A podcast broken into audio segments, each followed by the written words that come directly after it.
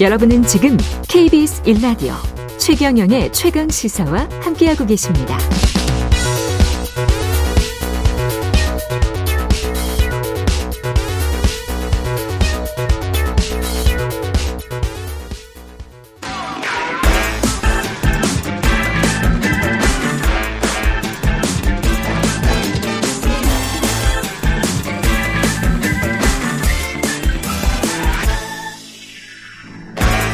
네, 최경영의 최강 시사 한 번 더 뉴스 오늘은 오마이뉴스 과구신 기자와 함께하겠습니다. 안녕하십니까? 네, 안녕하세요.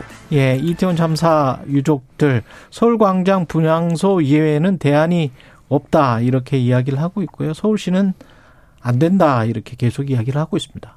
네, 서울시가 사실 분향소를 자진 철거를 해달라고 개고장을 음. 두 번이나 보냈죠. 예. 그래서 이달 7일에 유족이 선호하는 대안적인 공간을 유족 측에서 먼저 제안을 해달라 이렇게 서울시가 요청을 했고 그 요청 시한이 원래 어제 오후 1시까지였습니다. 아 그랬군요. 네. 예. 하지만 12구 이태원 참사 시민 대책위는 그 대안적 추모 공간에 대해서 서울시가 제안을 먼저 해줘야 되는 건데 제안을 받은 것도 없고 서울시가 언론을 통해서 일방적으로 정한 그 시안에 응할 이유가 없다라면서 결국 시안까지 답을 하지 않았습니다. 언론을 통해서 제안을 하고 직접 뭐 유가족들에게는 어떤 공문이나 뭐 이런 거를 보내지 않았나요? 네, 그러니까 사전 조율 같은 게 없이 없었군요. 일방적으로 언론을 통해서 발표된 걸 보고 유족들도 요 내용에 대해서 알았다는 겁니다. 그렇군요. 그래서 유가족들은 이렇게 일방적으로 통지하는 서울시야말로 소통 의지가 없다라면서 더는 직접 서울시와는 소통하지 않겠다라면서 대화를 거부하고 있습니다. 근데 서울시는 내일 모레 15일 그냥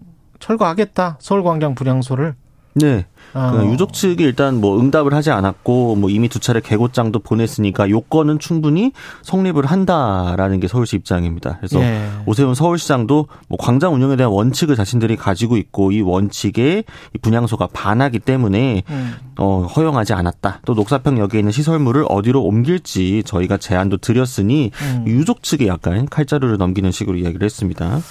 법적으로는 그럴 수가 있겠습니다만은 국민들 여론은 어떻게 생각 하고 있습니까? 관련해서는? 사실 서울시가 이렇게 강제 집행을 내세우는 근거 중에 하나로 이 여론도 좀 신경 쓴 것 같은데요. 예. 서울시가 리얼미터에 의뢰를 해서 한 조사가 있습니다. 이게 만 18세 이상 1,007명을 대상으로 최근 이태원 참사 분향소 설치에 대한 의견이 대립하는 가운데 광화문 광장 혹은 서울 광장의 분향소 설치에 찬성하십니까? 이렇게 음. 물었더니 60.4%가 반대한다라고 그렇군요. 했다고 합니다. 네. 찬성은 37.7%잘 모르겠다는 1.9%로 뭐 반대가 이제 과반이고 찬성과도 오차 범위 이상으로 지금 그렇죠. 차이가 나는 상황인 거죠. 예. 그래서 뭐, 뭐 디테일한 부분들은 뭐 이것저것 차이가 있습니다만 어쨌든 기본적으로 이렇게 전반적인 서울 시민 여론이 어 반대가 더 많다 보니까 서울시에서도 강제 집행에 좀 더 무게를 두는 것 같고요. 음. ARS 방식으로 진행이 됐고 표본 오차는 95% 신뢰 수준 플러스 마이너스 3 3.1%포인트고 음. 해당 업체 홈페이지에서 자세한 내용 확인하실 수 해당 있습니다. 해당 업체는 리얼미터입니다. 네. 리얼미터 홈페이지에서 확인하시면 되고요. 고 이해람 공군 중사는 순직이 인정이 됐습니다. 네, 뒤늦게 어 음. 다행히 인정이 됐습니다. 어, 이해람 중사가 이제 공군 제20 전투 비행단에서 근무를 했었죠. 2021년 3월 선임으로부터 성추행을 당했다고 신고를 했었고 이후 15 특수 임무 비행단으로 전출을 갔었지만 이후에 다른 상관들로부터 계속 회유와 압박에 시달리다가 사건 발생 두 달여 이후에 숨졌었는데 공군 보통전공사상심사위원회가 지난 9일 이중사의 사망을 순직으로 결정을 했습니다. 약 1년 8개월 만이고요. 국가유공자 인정 여부는 국가보훈처 심사를 통해서 결정이 된다고 하고 네. 조금 특이했던 거는 이게 원래 순직에는 세 가지가 있는데요. 이게 네. 순직 1형, 2형, 3형이 있습니다. 음. 보통은 이렇게 뭐 선택을 해서 사망하는 경우에는 순직 사명으로 인정이 되는데 예. 사명은 국가 수호와 직접 관련이 없는 경우에 해당하거든요. 음. 그런데 이해람 중사는 순직 이형 직접 관련이 있는 직무 수행 중 사망 순직으로 인정이 됐습니다. 다행이라고 봐야죠. 네, 조금 더 다 전향적으로 잘 결정이 예. 난 거죠. 예.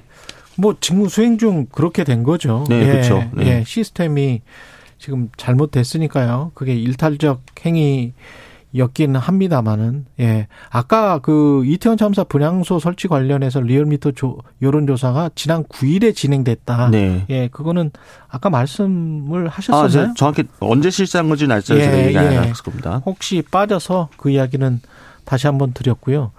이게 지금 아직 어, 장례는 치르지는 못했죠. 이해람 중사. 네, 그렇습니다. 네. 유족들이 딸의 장례를 치르지 않고 있는 상황이고요. 아직 음. 국군 수도병원 장례식장 냉동고에 시신이 안치가 되어 있다고 합니다. 네. 이게 아버지 이주환 씨의 입장은 뭐냐면요. 그 당시 공군 법무실장이었던 전익수 씨의 재판에서 유죄가 확정되면 그때 장례를 마무리하겠다라는 음. 입장이거든요. 네. 그래서 지금 전익수 전 실장이 사실은 수사 지휘부실 혐의로 1심 재판이 진행 중인 상황입니다. 이게 장례를 치르지 못한 시신들이 이해람 중사뿐만이 아니고 국군 수도병원 장례식장 냉동고에 뭐 몇 구가 더 있을 겁니다. 아마. 네. 그러니까 그만큼 이제 억울한 억울한 사람들이 많은 거예요. 국군 그에서 복무를 하다가 억울하게 죽었다 유족들이 그래서 도저히 안 되겠다 뭔가 사건의 진실을 파헤쳐 달라 이런 분들이 많은 거죠. 예. 참 안타깝습니다. 이게 군, 결국은 군 검찰이 잘했었어야 되는데, 이번 같은 경우도 사실은 이해람 중사 건도 그런 그렇죠. 거잖아요. 네. 예. 군 검찰이 부실 수사했다는 내용들이 계속 나왔고 사실은 최근 재판에서 이 부실 수사가 공식적으로 첫 확인이 됐습니다. 예. 어, 서울중앙지방법원의 판결이 있었죠. 범행 당시 중사였던 장아무개 씨에 대한 특검의 추가 기소 혐의로 이 2차 가해 관련으로 해서 형량이 1년 더 늘어났는데 원래 음. 성추행으로 7년이었다가 총 8년이 된 겁니다. 예. 이게 이제 이번 이해람 중사 관련한 특검의 첫 성과로도 기록이 되고 있는데요. 음. 당시 2차 가해를 이제 은폐, 무마, 회유 등을 시도했던 내용 때문에 기소가 기소가 되었던 건데 2차 가해 부분이 다행히 인정이 되어서 법원에서 네. 형량이 늘어나게 되었습니다. 지금 한 1분 남아서 또 오늘 예, 과구신 기자의 네. 원포인트 정치 네. 여당 출입 기자로서 네.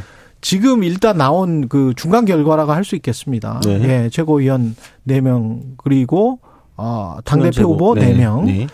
어떻게 보세요? 그 일단은 이준석의 승리다 이런 평가들이 나오고 있는데 그렇죠. 네, 네, 맞습니까? 네. 그러니까 사실은 이제 네. 그 순서대로 쭉 했을 때 음.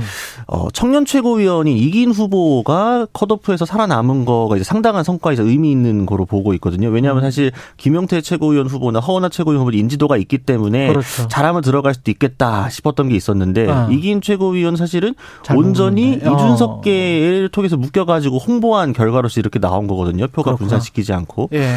그래서 아마 어, 물론 끝 끝까지는 가봐야겠습니다만 결국 이들 중에 최고위원으로 몇 명이나 되느냐가 네. 결국 이준석계의 승리가 될지 아니면 친윤계 승리가 될지로 봐야 될 것 같습니다. 지금 한 10초 남았는데 김기현 후보는 급합니까? 급하죠. 상당히 급한 상황. 급한 상황이 되었죠. 그러니까 네. 자꾸 무리수가 나오는 거 아니겠습니까? 급하지 그럼... 않으면 굳이 무리수 던질 필요가 없죠. 알겠습니다. 예, 오마이뉴스 과구신 기자였습니다. 고맙습니다. 감사합니다. 예.